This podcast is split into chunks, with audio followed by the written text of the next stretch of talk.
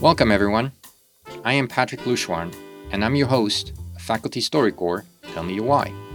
In this podcast, I ask faculty to share what drives their work, what they do, what they do. This question not only gives context to the human stories that drive our mission, it also provides it life and purpose. In faculty affairs, our own why is to create an environment where every faculty member is seen in their whole identity, inundated with positive experiences throughout all stages of their career. This is why we shine a light on these extraordinary individuals. We complete each discussion by asking our guests for a piece of advice to share with the next generation of scholars. These unscripted conversations are as diverse and unique as each of these individuals. Yet, they have one thing in common the passion that fuels the work of these educators, innovators, and public servants. Join me in following their stories. Well, good morning, Terry. It's hey, good morning. To have you. Thank you so much you. for joining me. Thank you. Thank you. So good to uh, be a part of this discussion. So, um, you and I had a discussion not too long ago, and I really enjoyed both the discussion and, of course, um, your TED talk.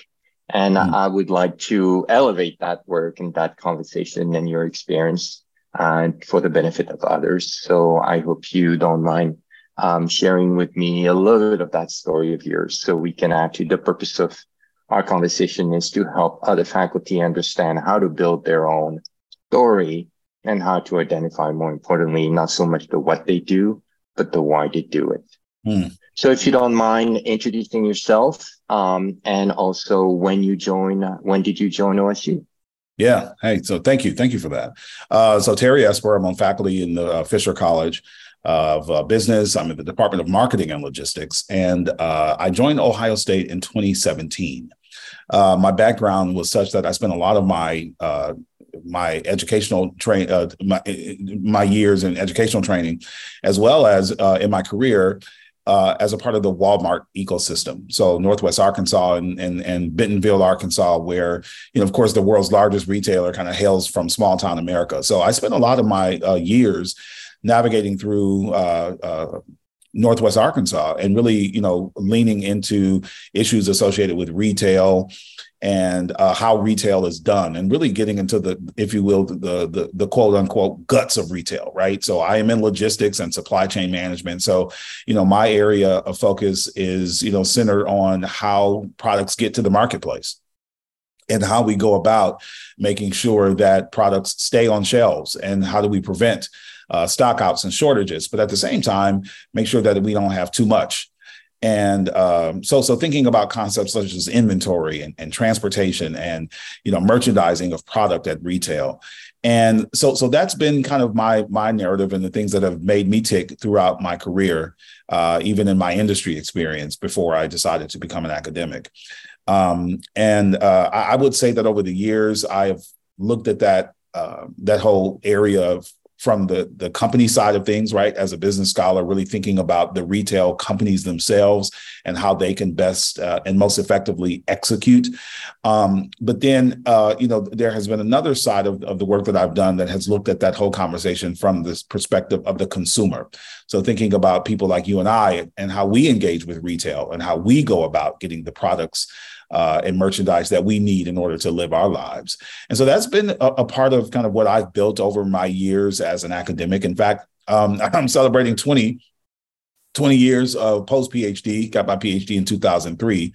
And of course, uh, in between 2003 and 2017, when I arrived here at Ohio State, I spent some time navigating through a few other universities to kind of build up that body of work that I brought with me to, to OSU and, and built on since I've been here. Wow, fascinating. Thank you so much for sharing your journey, uh, both from, you know, corporate American professional world and, you know, not directly into, um, into academia. By the way, congratulations. Uh, you are celebrating being promoted to full professor as well, if I'm not yes. mistaken. Absolutely. this, yeah. This is something that I don't want to forget to mention uh, because your work is uh, recognized uh, for its scholarship and right. you know as an instructor and also as a scholar um, I am really fascinated by what you work. Of course, um, the last few years have taught us two words that used to be embedded within either corporate America or academia. One is epidemiology, and the other one is logistics and supply yeah. chain. And you're, yeah. you know, you're pretty uh, in, engaged in the second one. Um, and it's a relatively small field, uh, if I understand correctly, in terms of research yeah. uh, in academia, both, you know, at, um, at, at the US and, and, you know, internationally. So would you mind sharing with us your why. Why is it that you went that way, particularly mm-hmm. with respect to the research? And um, and how did you discover that why? Um, I know you make a very compelling case in your TED oh. talk, but I'd like to, for you to share it if you don't mind. No, it's a it's a great question. Thank you. And in fact, I'll even take you back, uh, even back to a time when I was early in my career, and um, I was actually at a truck stop in uh, at, a way station in a small town called Fordyce, Arkansas. Okay, I, at the time I was working doing some work for the United States Department of Transportation and the Federal Highway Administration, and um, I was early in my career, and I was doing uh, surveys of truck drivers. And uh, I was in small town Fordyce, Arkansas, pulling trucks off of the highway um, and doing what was called a commodity flow study. So, you know, asking about the various products and commodities that they were hauling over those highways and where they were headed. And so, so we, I was doing some work to kind of look at traffic patterns um, within transportation. And at that time, I was solely focused on transportation. That was kind of my area. Um, and in the process of, you know, asking these truck drivers, you know, what they were hauling and such, one of them said, Hey, you know, can you speed this up? you know, uh, I've got somewhere I have to be. And honestly, that was a light bulb because I just, I, I, I guess it had never occurred to me that they, that that truck drivers were on on a time schedule. Secondly, he said, "Hey, not only do I have to be somewhere, but the stuff that I got back here, man, some people are waiting to buy this stuff." And it just never occurred to me to think about the connection between uh, transportation and merchandising of product and retail and business. Actually, I just saw transportation and trucking as a kind of an entity, but I didn't early in, and I was 21 or 22. I didn't make those connections to the fact that these trucks that we see on the highways are actually a part of the process for me to live my life daily to go and buy a bottle of water or to go and buy a, a, a can of Coca-Cola, right? That that what's going on on the highways is connected to me that was, that was a light bulb moment for me. And in fact, the guy told me, he said, Hey, man, it's called logistics. I had never heard of that term before. That was the first time I heard about logistics. And what was interesting to me about it was that once I started to do some old school research on it, I couldn't Google it, right? So I went and did some old school research and I learned about logistics and it was this invisible entity that the majority of people in the world don't even really know about. It's like this invisible web of interconnectedness that is responsible for getting stuff to you. And most people take it for granted because the majority of stuff that we want is there. right? So it's not until we start to see that there are shortages and things like the last couple of years. That's why the conversations about logistics kind of hit the hit the hit dinner tables uh, at night. It's because we were dealing with significant shortages in the market, and people started to associate that with logistics and supply chain. I had that revelation back in uh, I think that may have been 1990. Um, five or so when I when I when I had that encounter with that truck driver. That was the beginning of that why. Because at that moment I was exposed to the fact that I had been taking for granted uh, a whole system of processes that was working behind the scenes that I had no idea about. Right. And so I was intrigued enough by it that I decided to go back to school and study logistics. And then I became a part of that whole Walmart ecosystem where, you know, they were really at that time leveraging logistics and supply chain in the way that most other companies were not. And so it was a fantastic experience. But again, part of that why started at that truck uh, way station where I, my eyes were opened to just the, the, the the world of logistics and supply chain management that the majority of people in, in the world probably don't think about, or maybe even like me, take for granted. So I deal, I, I, I, I, commit to it. I do the work in it. I'm a practitioner. I go back to school. I get a doctorate. I study it, all those things. But I will say to you, there was still a, a itch for me relative to that whole why you know, I had gotten intrigued enough by the fact that this was this invisible entity out there that was so important and people don't even know it, right? that gave me uh, a, a, lot of feeling of identity. I felt that the work I did was important because I was dealing with issues that um, were the, the the the secret or the the silent, uh, uh, the the the un, the unseen force behind corporate performance. Right, that's how we couched it. You know, we were that force underneath corporate performance, corporate effectiveness that most people don't see but there was still something there. I'll tell you, Patrick. One of the things that was intriguing to me was, it, it, although I was interested in logistics and supply chain, it really didn't have anything to do with me, like Terry Esper. It was more about my professional interest, but it, I, I really, it didn't have anything to do with me individually. Right? It was interesting. I had a friend that was a marketing uh, scholar, um, and you know she did a lot of work in uh, diversity and marketing. She did a lot of work in issues associated with um, uh, body identity uh, issues, and you know it was interesting. She was going through some personal journeys herself, a health journey, and so her life was spilling over into her research. And I thought, man, you know, I, am intrigued by logistics, but it's not anything to do with me individually. And um, as I talk about in the uh, the TED talk that you referenced, there were some things that, as I was kind of searching for those deeper whys that had to do with like, why am I individually so intrigued by the stuff that I do research on? Um, what does it really mean? There had to be something underneath there. I start up, uh, things just started to pop out to me, right? So, for example, my very first job was a paper route for uh, the Detroit News uh, when I was a kid, and I um, rerouted, I redesigned the entire paper route to make it quicker and more efficient. And I had forgotten about that. And I was like, wow, okay, so I was already starting to do some of this stuff, even the way I was just living my life, right? As a kid, I took pride in being a paper boy and redesigning the paper route. That was one of those little elements of that why starting to emerge. Um, and then, of course, I started reading articles about how retail. Um, I'd always known about you know issues of you know racism and uh, Jim Crow and how those issues affected retail, but it it, it I then started to think about it, it, it personally.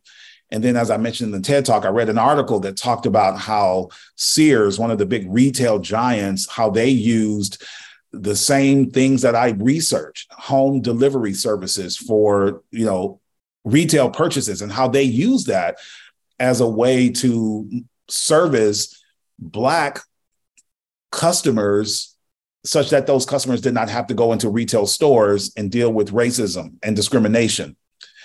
And that was when it all just clicked. And I thought, my God, I have been doing this work all this time, having not made that connection to the fact that there was actually a why really, really deep underneath there that had to do with um, just how important these processes are that in, in, logistics and how it can just help people live a better life and to live their life with dignity.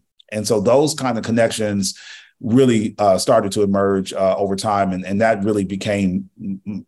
I, I, was then exposed to the real why of it all. It, it made all of it made sense. The whole twenty some odd years of work made sense to me then.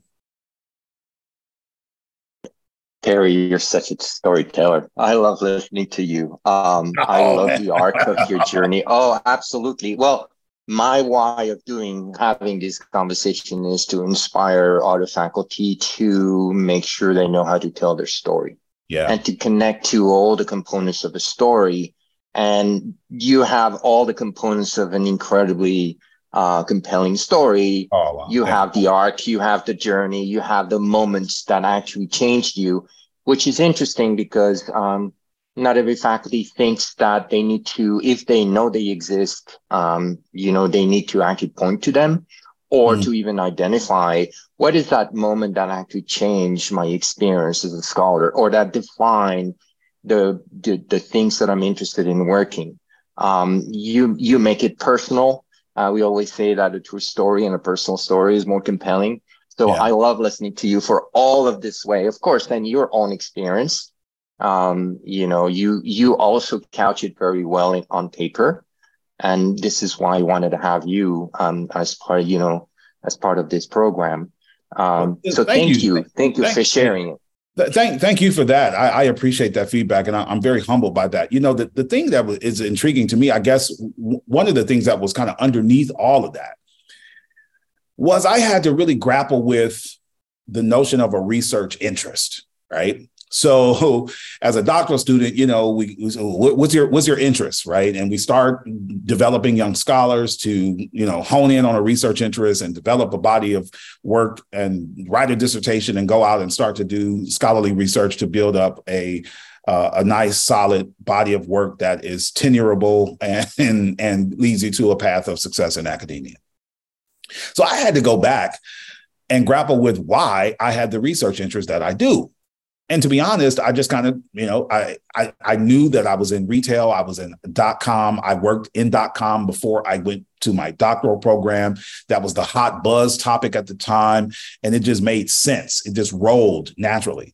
Um, but I guess where I am now, and and what what I, what I really wanted to extract from all those little stories is that there were things that were my life was unfolding leading to that research interest. And it happened so fast and maybe so matter of fact that I didn't really ask the why of my research interest. You know, um, and in fact, I was actually, and, and here's a slippery slope of it all. I was working with with faculty that were also doing work in that same space, so it seemed like a, just a natural thing to do when I really think about it, part of the reason even why I went to the doctoral program I went to was because of the fact that there was the common interest but I hadn't really paused to kind of unpack why the why that interest was there. And so I, that, that's one of the things that I've gotten really passionate about. It's like why are we interested in the research that we are? And I think in in pausing and thinking about that, that and really digging into that why, I think we'll start to see that there have been kind of an unfolding of that of that why. And it's it, it probably comes through in our life, right? It's the reason why we gravitate to that research because there is a a connection. We feel it in our gut. And, and sometimes we just don't really pause. It, it happens so quickly. And before you know it, you're in three, third year of your doctoral program, you know, but but really pausing and unpacking, you know, what is it about me that makes me so intrigued by this topic? And I would dare to say that if we really pause and ponder and peel back the layers of that, we'll arrive at some stories like mine. It started with when I was, you know, uh, 14 on a paper route and then circle back to when I was uh, 21 at a truck stop. But those dots, those little breadcrumbs were all there, kind of leading to that research interest. Yeah. Again, I love your um, your story and how you actually bring us to those reflection. Made me think, you know, it's like the fish that meets the other one and asks, "How's the water?"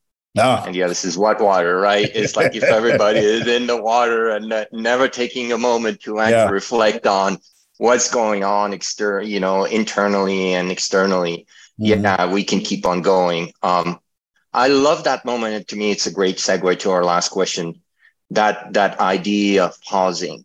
So mm. here's a question for you, and I've heard you speak to this before a little bit here. Is if you turn around and now you have quite a bit of experience, you've obviously known how to reserve time for your reflection and to you know to build uh, the understanding around your why that also is propelling you in the future.